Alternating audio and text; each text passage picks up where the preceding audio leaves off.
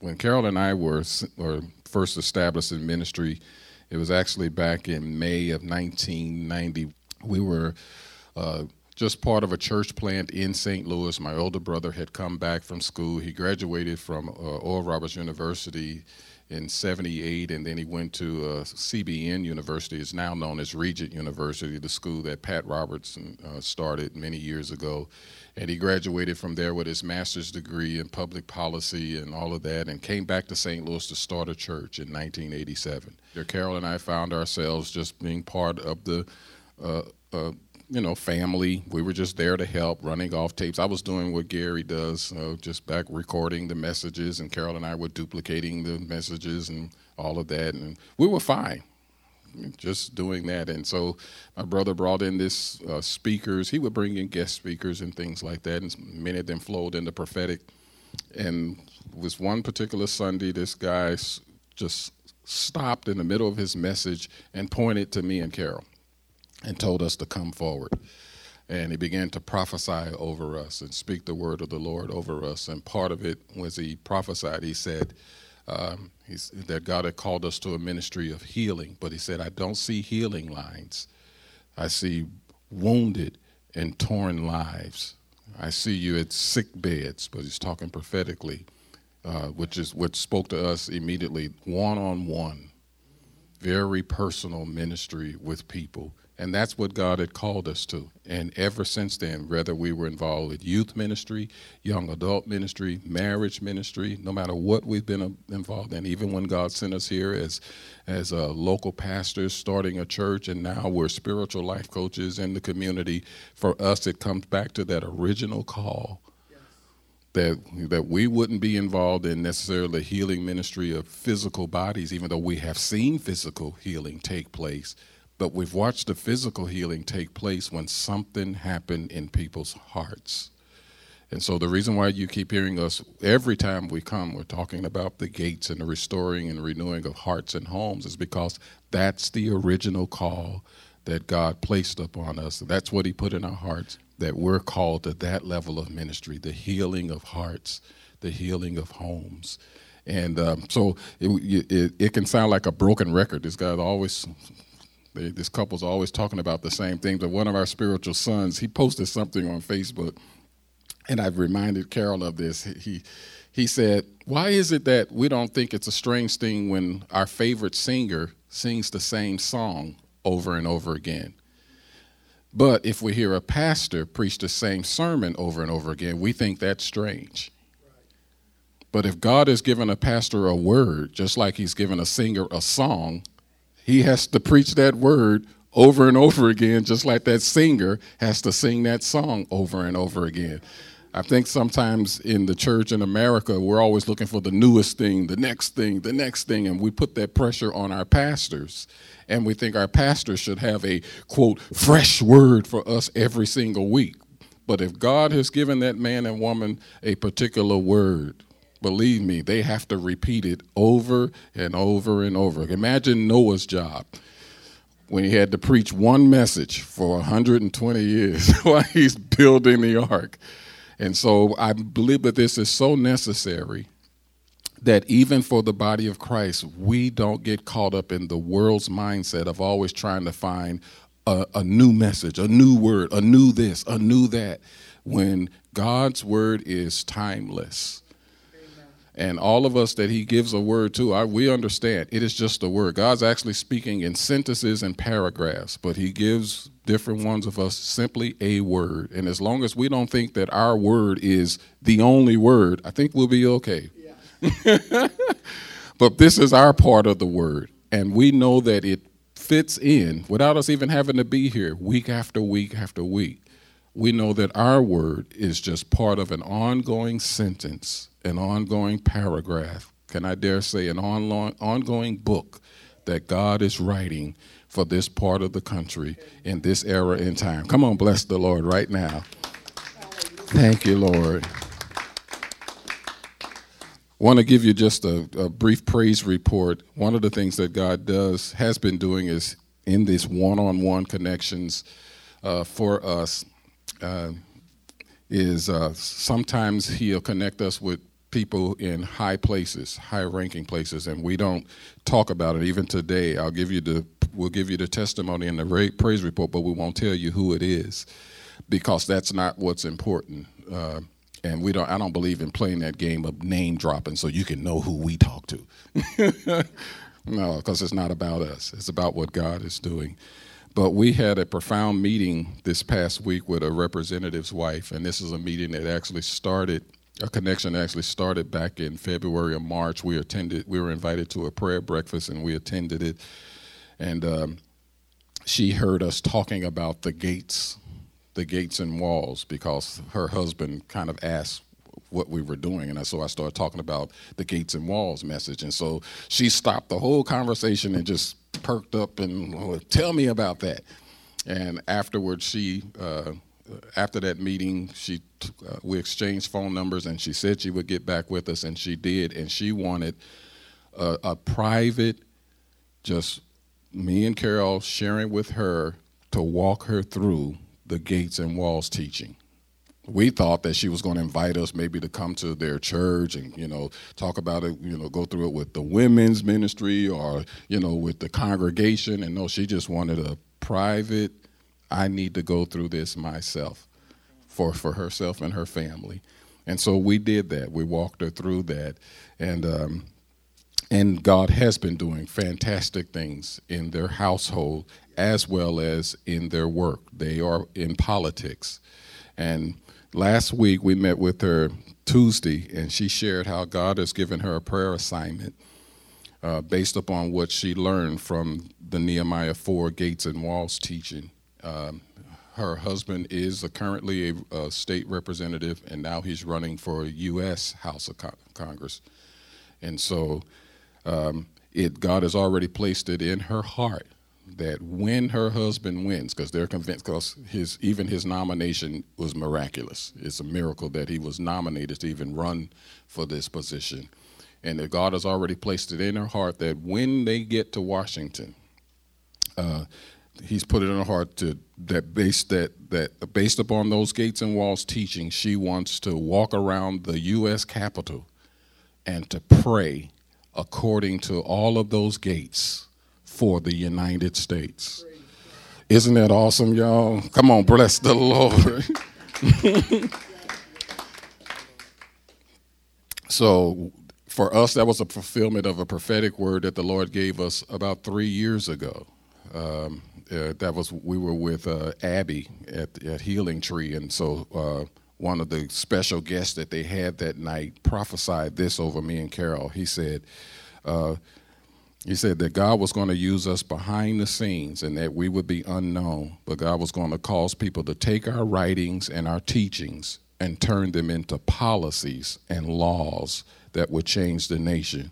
Little did we know how quickly God would start moving in that way. And so again, this this is marvelous. This is the Lord's doing. Amen. For us, we were just, you know, 5 years ago, 2012, fall of 2012, just reading through Nehemiah 3 and the Lord starts speaking to me about these gates and what they meant and how to apply them in our home. And it wasn't even a teaching, guys.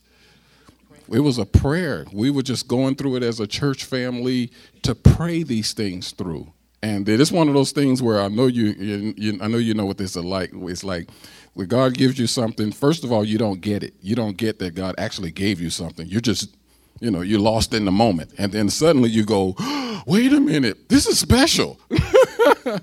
There's something special here. God's given us something here." And little did we know that God was only God could take some unknown little people from St. Louis, Missouri, wherever that is, send them to Pennsylvania, Harrisburg, Pennsylvania, which for Midwesterners is like wherever that is.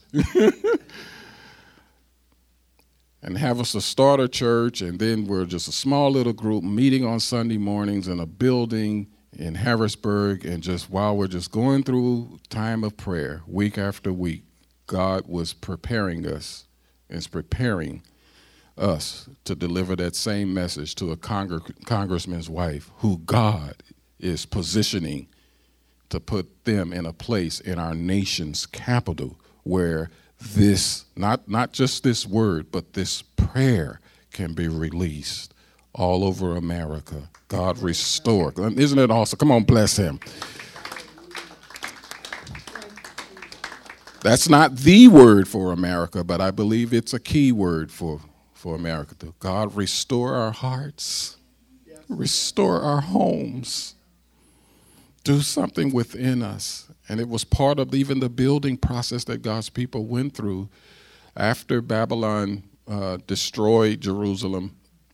And years later, when God raised up, um, uh, was it Ezekiel, they were able to, uh, uh and really, uh, I'm trying to think of the sequence of events. First of all, they were able to rebuild the temple and then later on, Nehemiah was able to go back and restore the gates and the walls. And I believe we've had that progression here in America, where first of all, there's been the restoration of the temple, meaning uh, God, had, God had to get us back to uh, really knowing what worship is about. Foundational things, the worship, this restoration of the word and worship. And we've seen that here in America, especially in the church. There's, there's, it's not a coincidence that we've had this explosion of worship and better understanding of these things.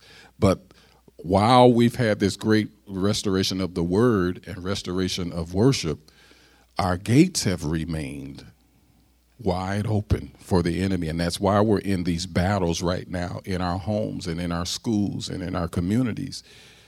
Because even though we've got great word and great worship going out across America, our households have remained still open to the attacks of the enemy. And so we know that this is strategic. And I love that God is doing it this way. He's not doing it by raising up some preacher to go and proclaim this across the nation. He's raising up a politician. Isn't that awesome that God would do that? That God would raise up a politician to make it policy, to release it as policy in the spirit where the authority really is, so that we think of these things as part of our nation's policy and laws and not just a religious practice. Come on, bless him right now. Bless the Lord. So, having said all of that, let's go back again to Nehemiah. Nehemiah, the fourth chapter.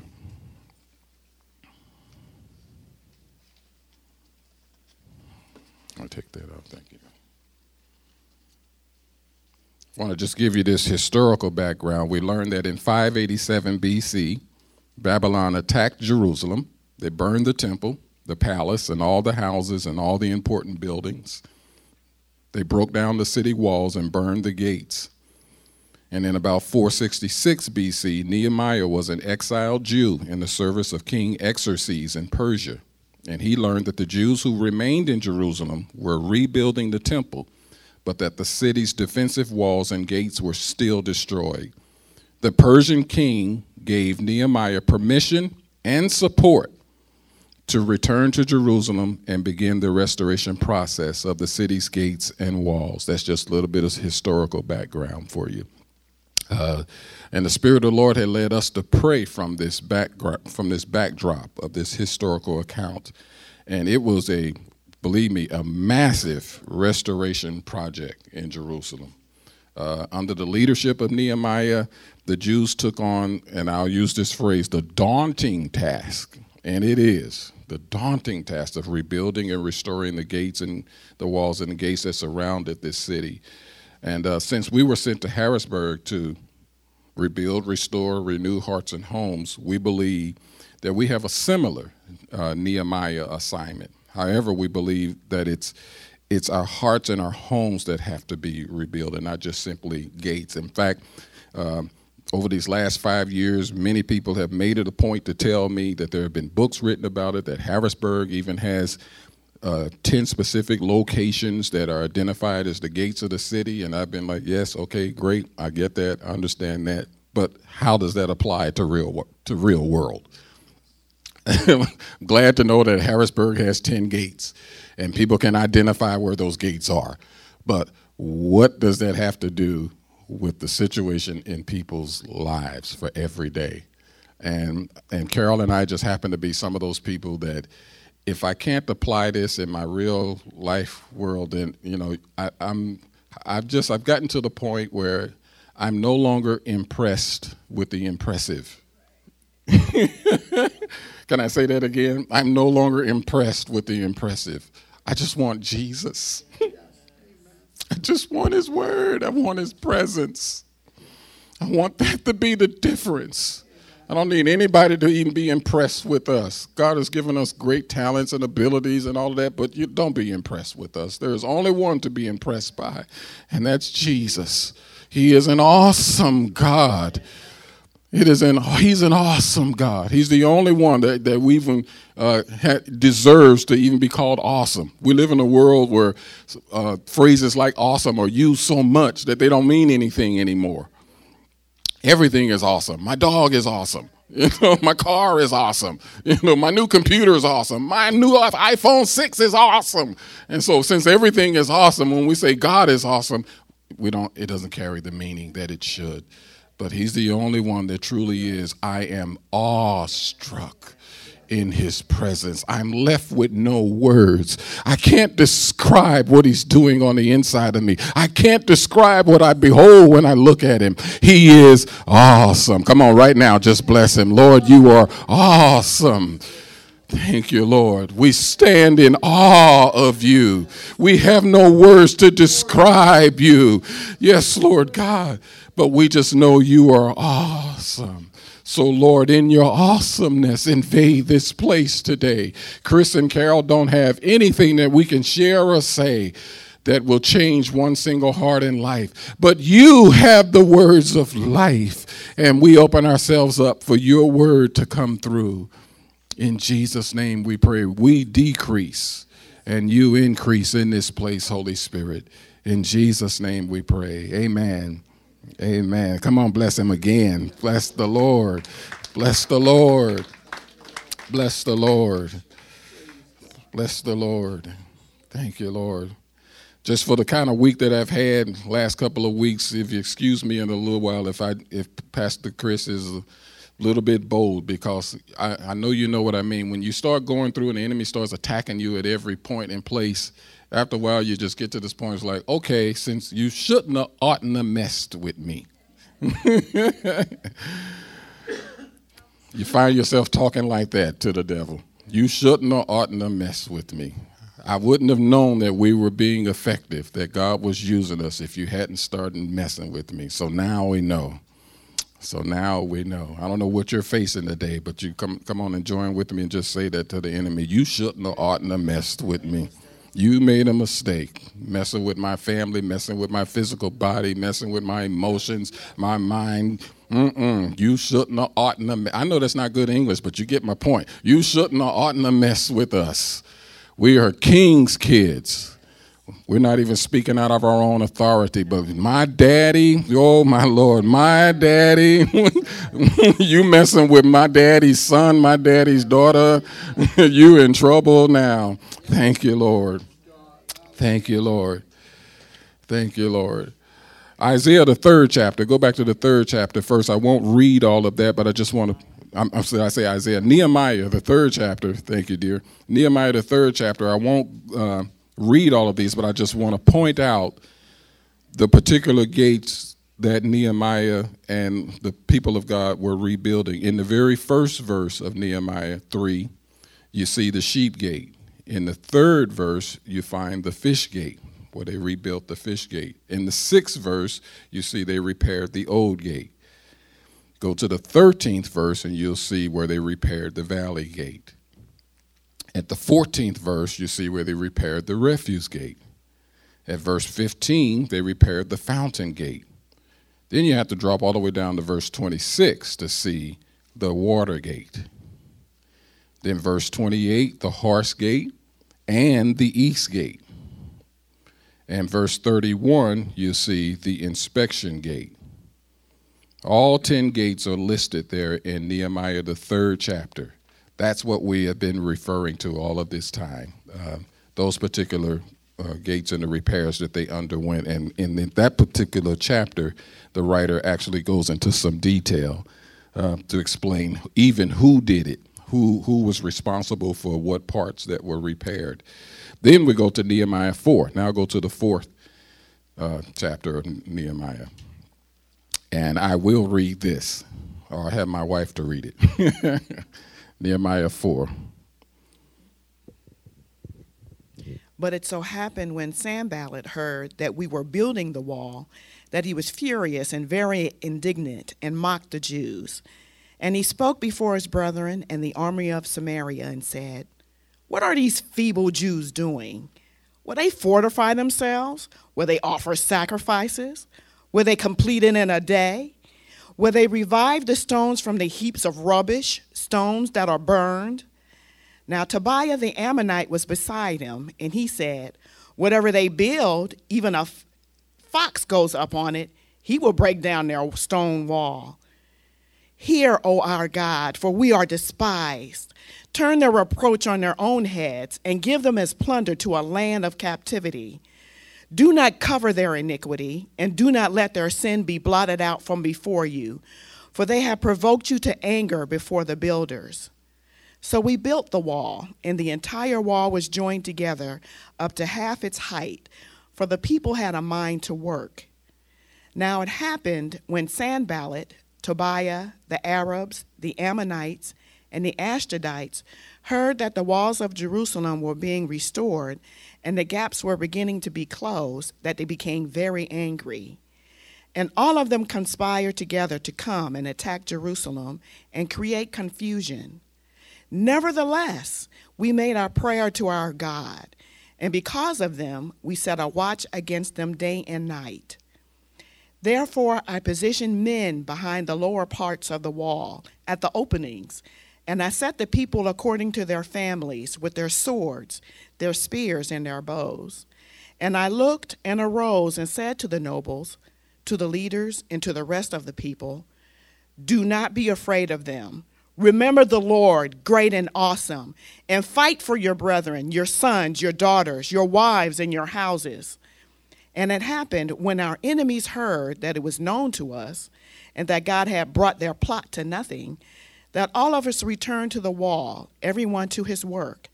So it was from that time on that half of my servants worked at construction, while the other half held the spears the shields, the bows, and wore armor. And the leaders were behind all the house of Judah. Those who built on the wall and those who carried burdens loaded themselves so that with one hand they worked at construction, and with the other held a weapon. Every one of the builders had his sword girded at his side as he built.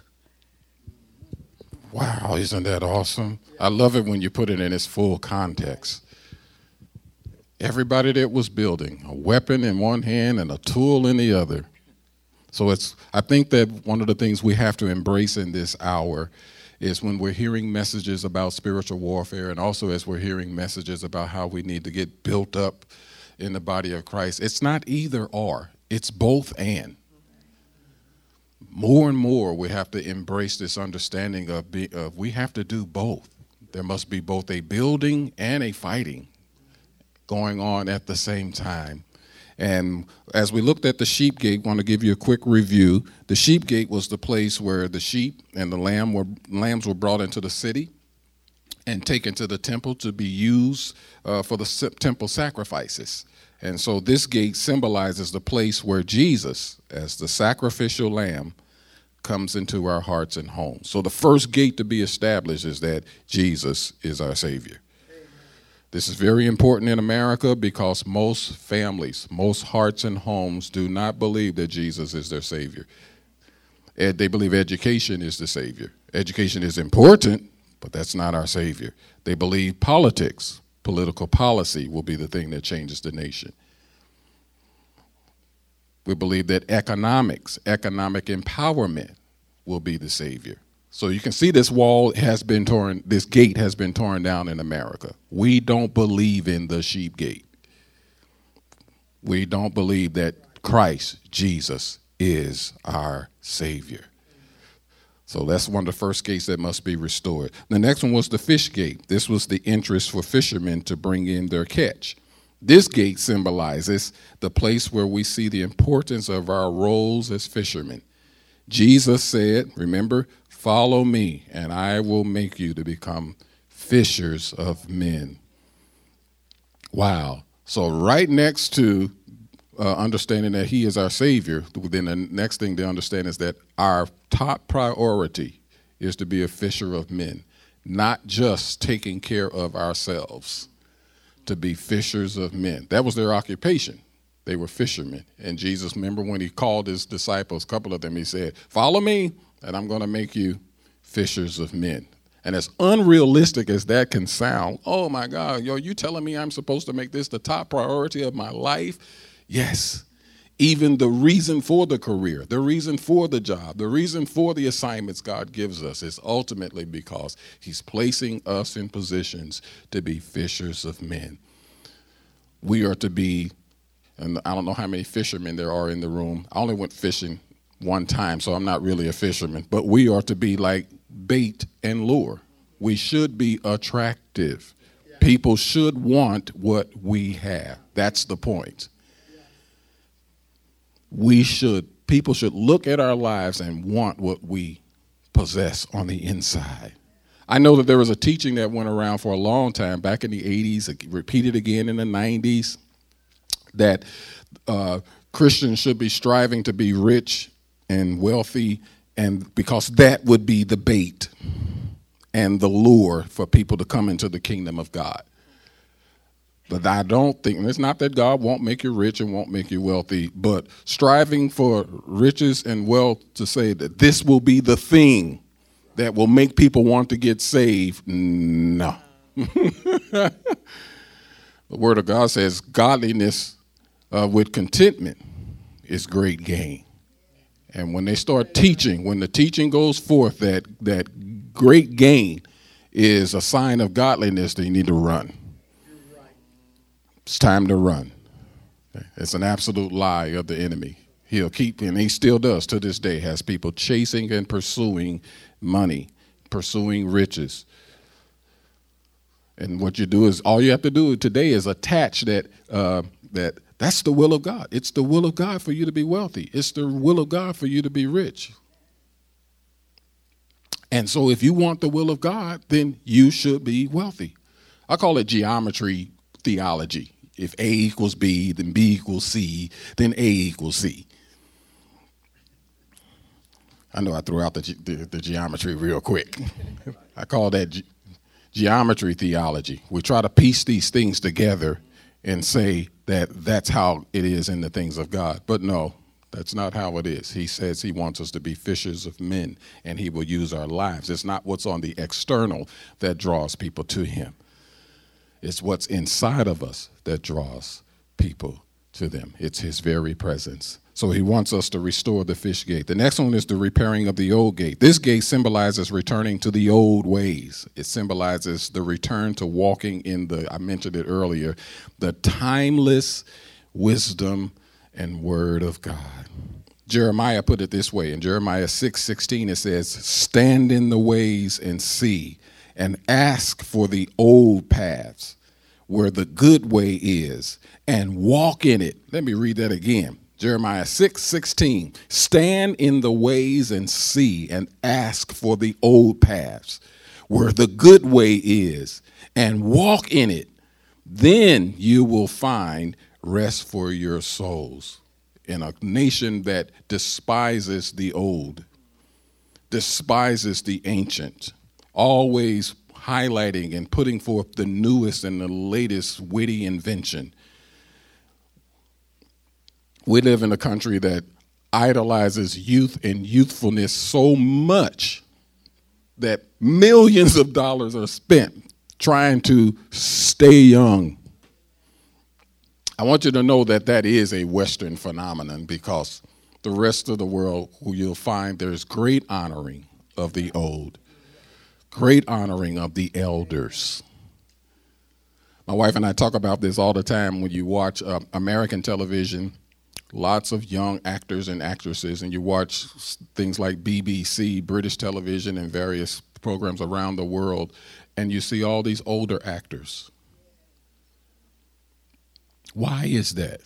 Because there is an appreciation and understanding that these people have been at this craft for a long time and they are honored with the best parts.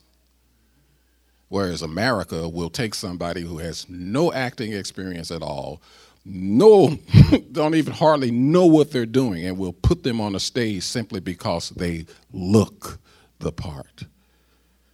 And so we, we honor youth and zeal and despise wisdom. We despise even the elderly. And so it's a gate that has to be restored in America an appreciation for the old, an appreciation for history,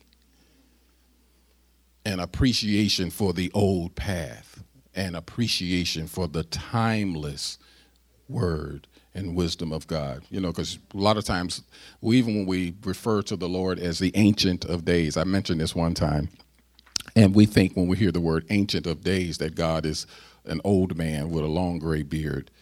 But God is timeless, He has no age. Let, let that settle on you for a while. I think all of us are going to be shocked when we finally see His face, and His face isn't old and wrinkled. God is timeless. Actually, all of us are. The true inner being that we are. See, we're looking at our physical bodies. This gets old.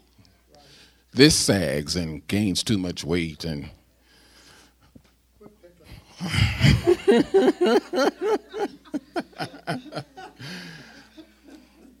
but the true you and me on the inside of here It has no age. Just because this physical body has been on the planet for, how old am I? 58 revolutions around the sun.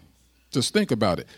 My body on this planet has been around the sun 58 times. That has nothing to do with my spirit. Let that settle for a while. We are timeless. Your spirit, my spirit, we are timeless. And the appreciation and understanding of that will be a part of the rebuilding and restoring of this gate. Bless the Lord our God. Woo! Hallelujah. The next one was the valley gate. In the Bible, the valley symbolizes sorrow, trials, and humbling experiences. And we must restore the valley gate because this is the understanding that we will overcome even when we have trouble and difficult seasons. The valley gate must be restored so that we know that no matter how hard and tough life is, I will make it. Do you understand that a big reason why families have no hope I keep picking on America, but this is where I live. we have no hope in America is because we don't know anything about rejoicing in suffering. We don't know anything about persevering. We've raised a generation that thinks suffering is going a week without my iPhone.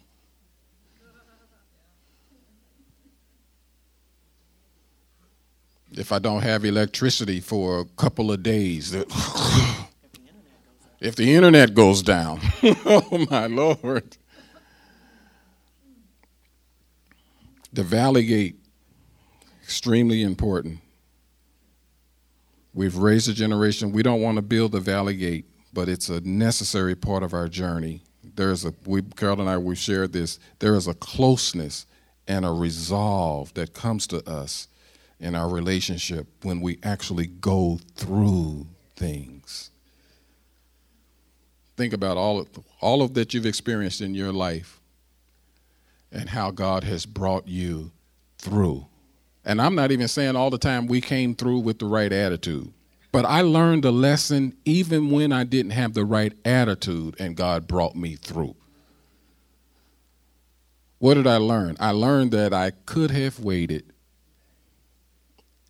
I learned that I, I really didn't trust him as much as I thought Not good. I know sometimes we've even said, if you, you know, if you don't trust the Lord, the Lord won't come through. No, how many of you, you got the testimony? I didn't trust him and he came through anyway. But what I learned on the other side of that was I, I found myself saying things like, Lord, I don't ever want to feel this again, where I you you had to go you had to come through for me in spite of me. I don't want you to have to come through for me in spite of me. I want to come through willingly. I want to come all the way through holding onto your hand and trusting you and see it all the way through. Yeah, that's what I want because that's the mature way. Otherwise, I'm just being a child. I'm continuing my childishness when God has to bring me through kicking and screaming and in a tantrum. Or the other extreme, I'm dragging and I'm down and depressed, and He had to bring me through, even though I don't want it to be that way. I want to. How many of you can say that with me? God, I want the valley gate established so that I come through confident in you all the way through. I want to know what that joy is like when I actually held on and saw it to the end. Talk about the valley gate. Thank you, Lord God. I want to know what it's like to, here's what, how Paul put it in 2 Corinthians 4 7 through 10. He said, But we have this treasure in earthen vessels, that the excellence of the power may be of God and not of us. He said, We are hard pressed on every side, yet not crushed. We are perplexed but not in despair, persecuted, but not forsaken, struck down, but not destroyed, always carrying about, carrying about in the body the dying of the Lord Jesus, that the life of Jesus also may be manifested in our body. Woo!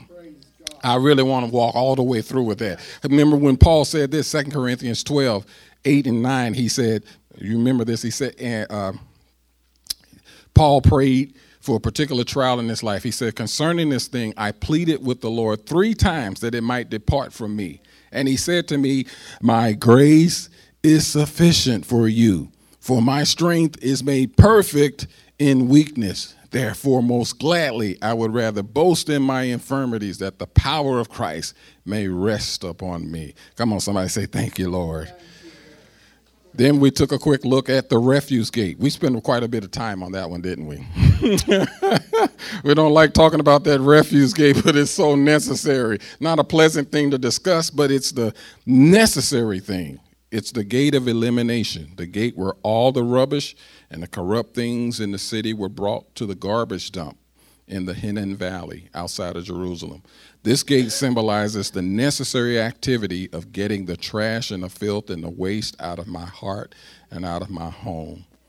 Second Chronicles 7:14. Remember Jesus said, "If my people," and one of the things in the list was turn from their wicked ways.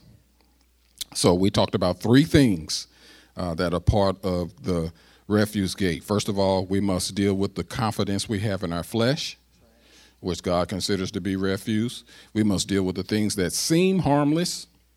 Number two is we must deal with the things that seem harmless, but we have now discovered to be refuse. And then number three, we must deal with those things we already know that's refuse. We don't even have, have to have anybody tell us. We already know. And so, as far as dealing with the uh, our confidence in the, in the flesh, Paul talked about in Philippians 3, verses 4 through 9. He said, Though I might have confidence in the flesh, if anyone else thinks he may have confidence in the flesh, I more so. Then he goes to this long list of things that that was that uh, he could have had confidence about of how he was circumcised the eighth day of the stock of Israel, a tribe of Benjamin, Hebrew of Hebrews. Concerning the law, he was a Pharisee. Concerning zeal, he persecuted the church. Concerning the righteousness which is in the law, he was blameless.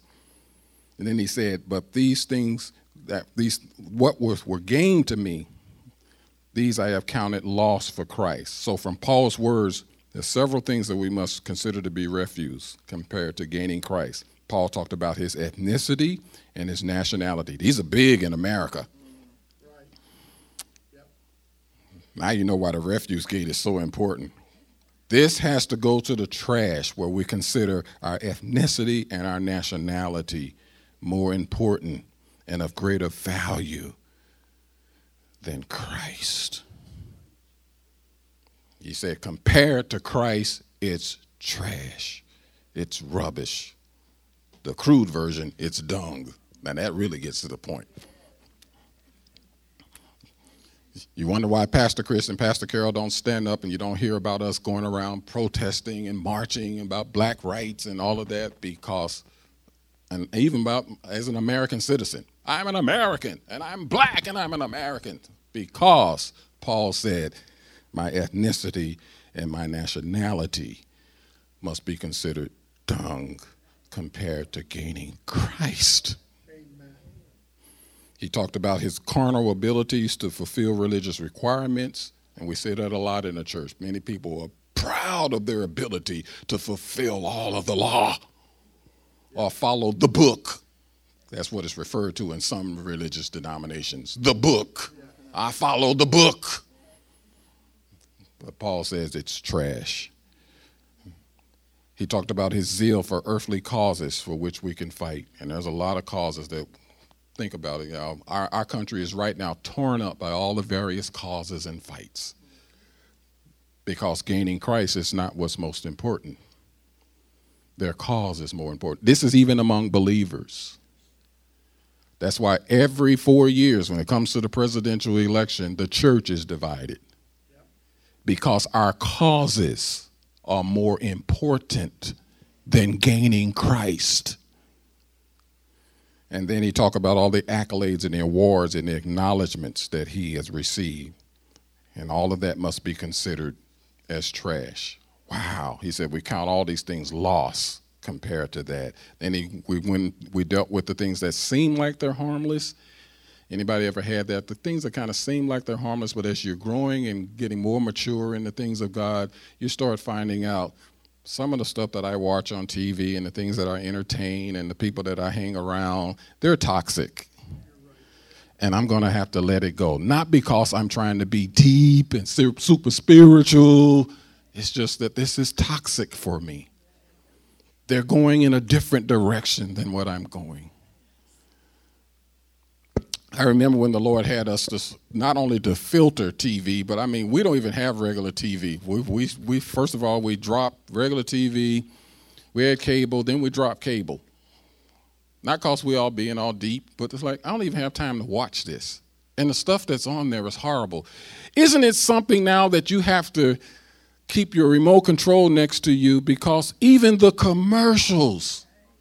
You can be watching a healthy, wholesome TV show but then some commercial comes on and you're fumbling around trying to find your remote to turn it because I don't need to see that. I don't need to hear that. What am I getting at? This stuff that is just so toxic that's going forth.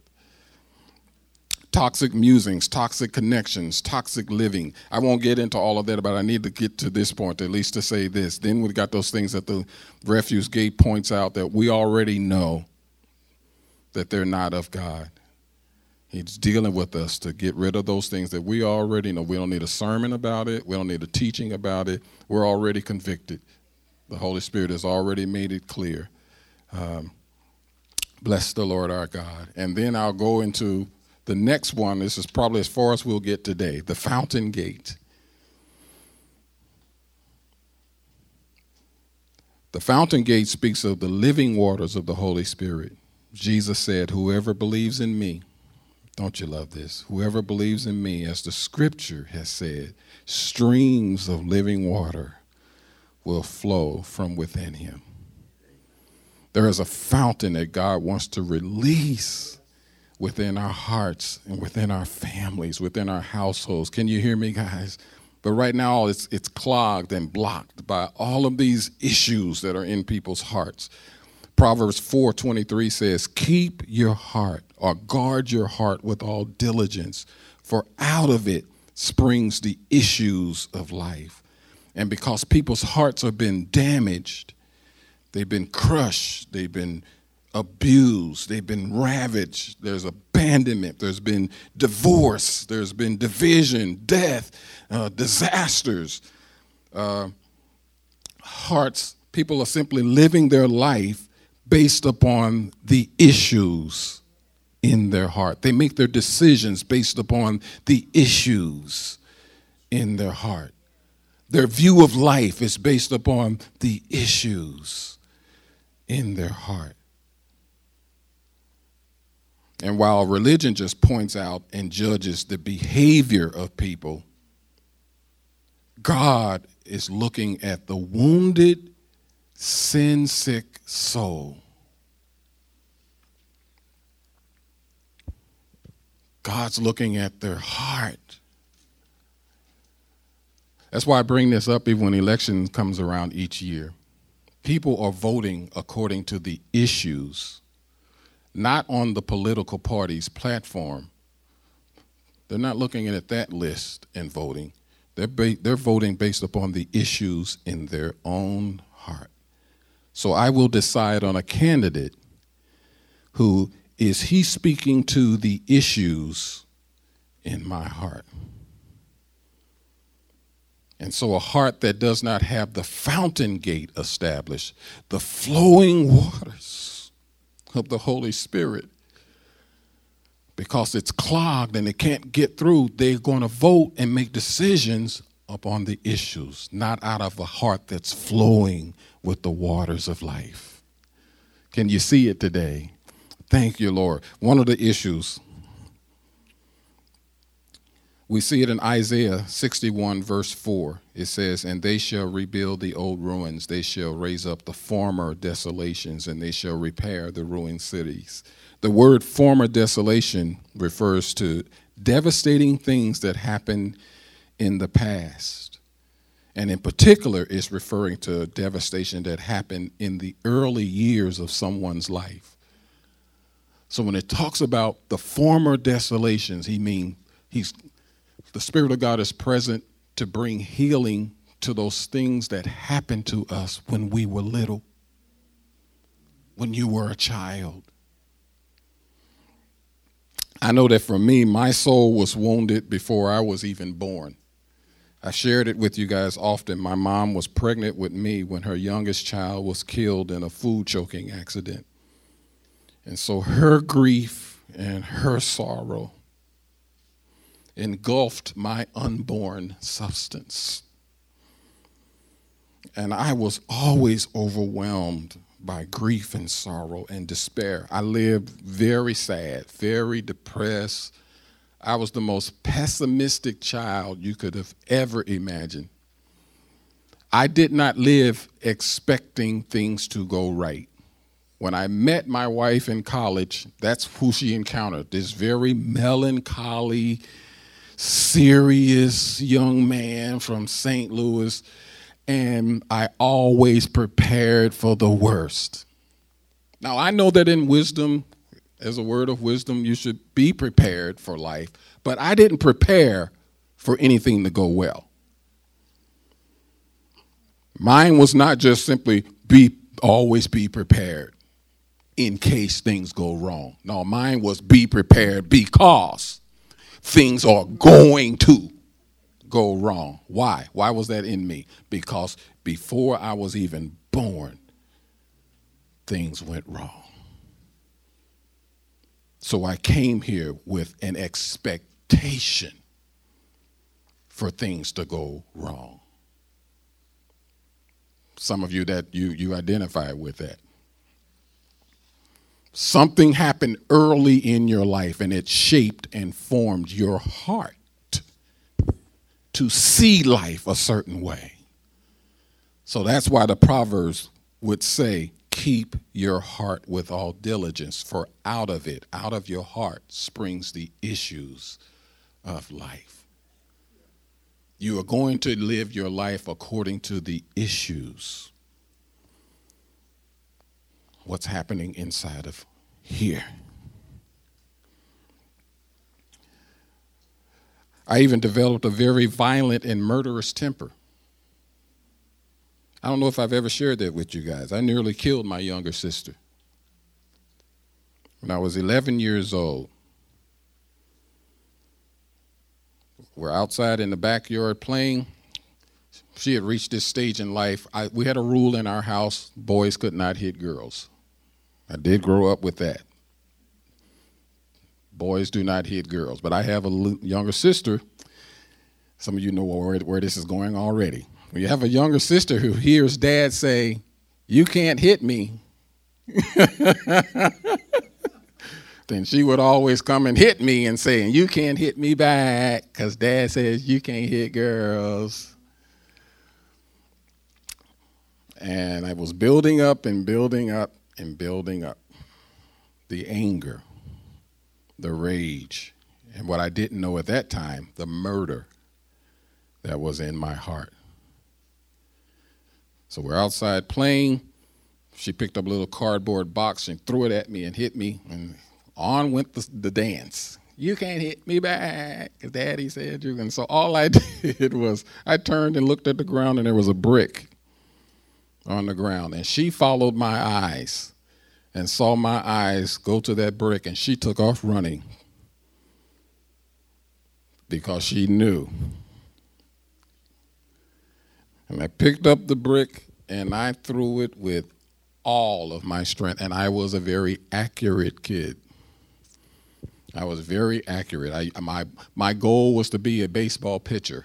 My idol, Gene, you'll know this, was Bob Gibson, St. Louis Cardinals.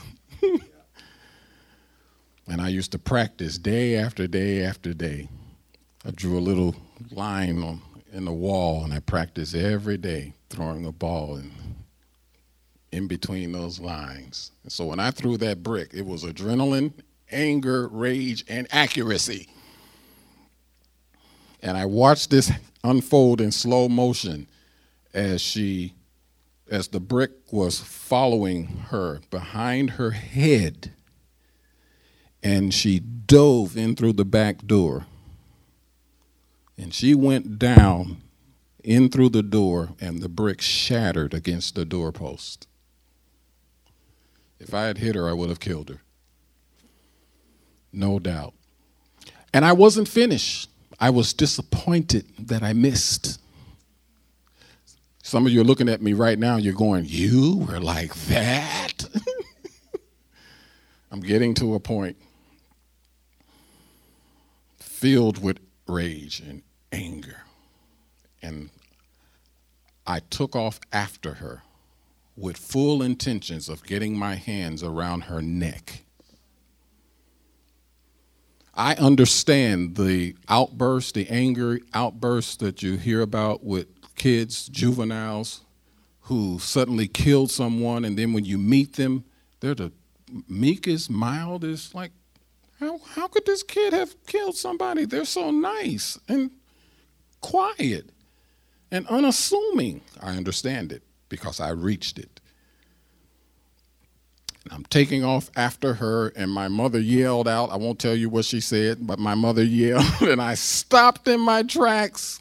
I'll tell you this much my mother used the N word. And she never, never, we don't even, we didn't even use that word in our house. But I scared her so bad. I scared my mother so badly. That's she screamed, What do you think you're doing? And then she said, When your father gets home.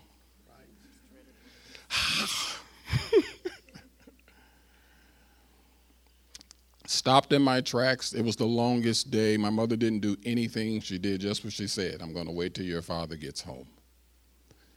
Interesting thing that happened when my dad came home. I was fully expecting to to uh, be taken to the woodshed, as they say. Um, and my dad sat down with me and he began to talk to me and ask me why I did that. I wasn't expecting that. But my dad saw something in me that he had in himself. He told me how he would lose his temper when he was a kid.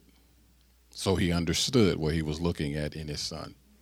He said, Why did you do that? I said, My sister's name is Pam. I said, Pam keeps hitting me, and she keeps saying I can't hit her back because you said, Little child dig.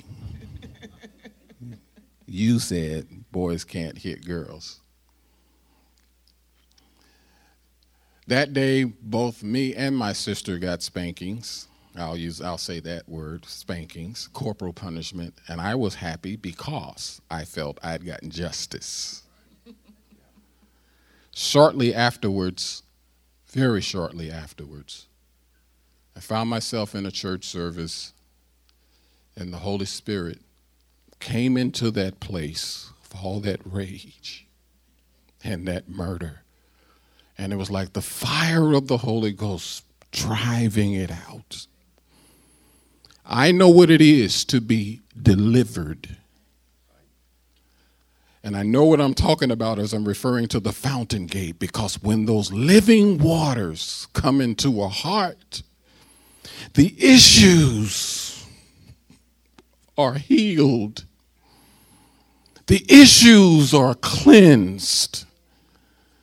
And instead of being an out of control, raging kid, lost in hurt and pain, God's presence by the Holy Spirit, this free flowing fountain came into a 11, little 11 year old's heart and changed him. And this is why I say we must have the fountain gate in hearts and homes in America. We're trying to deal with issues through, psychi- through, through psychiatry and drugs and alcohol and sex. But the issues can only be dealt with by the fountain gate, by the free flowing of the Holy Spirit, the waters of life in every household, in every heart, in every home. Thank you, Lord God. How many of you can say that that's, that's what I must have in my house? Thank you, Lord. Paul said in Ephesians, and do not be drunk with wine, which is dissipation, but be filled with the Spirit. Now, in this context, drunk means to be under the controlling influence. So when he said, don't be drunk with wine, he said, don't be under the controlling influence of wine or whatever it is that you turn to for comfort. The issue was not the mere drinking of wine, but he was talking about the lack of moral restraint, the lack of restraint. I didn't have any restraint for that temper. And like many people today, say, I, didn't, I thank the Lord I didn't go into my teenage years or my young adult years with that. I know if I had still been struggling with my temper, I wouldn't have never been able to marry this woman. Hmm. See that look right there?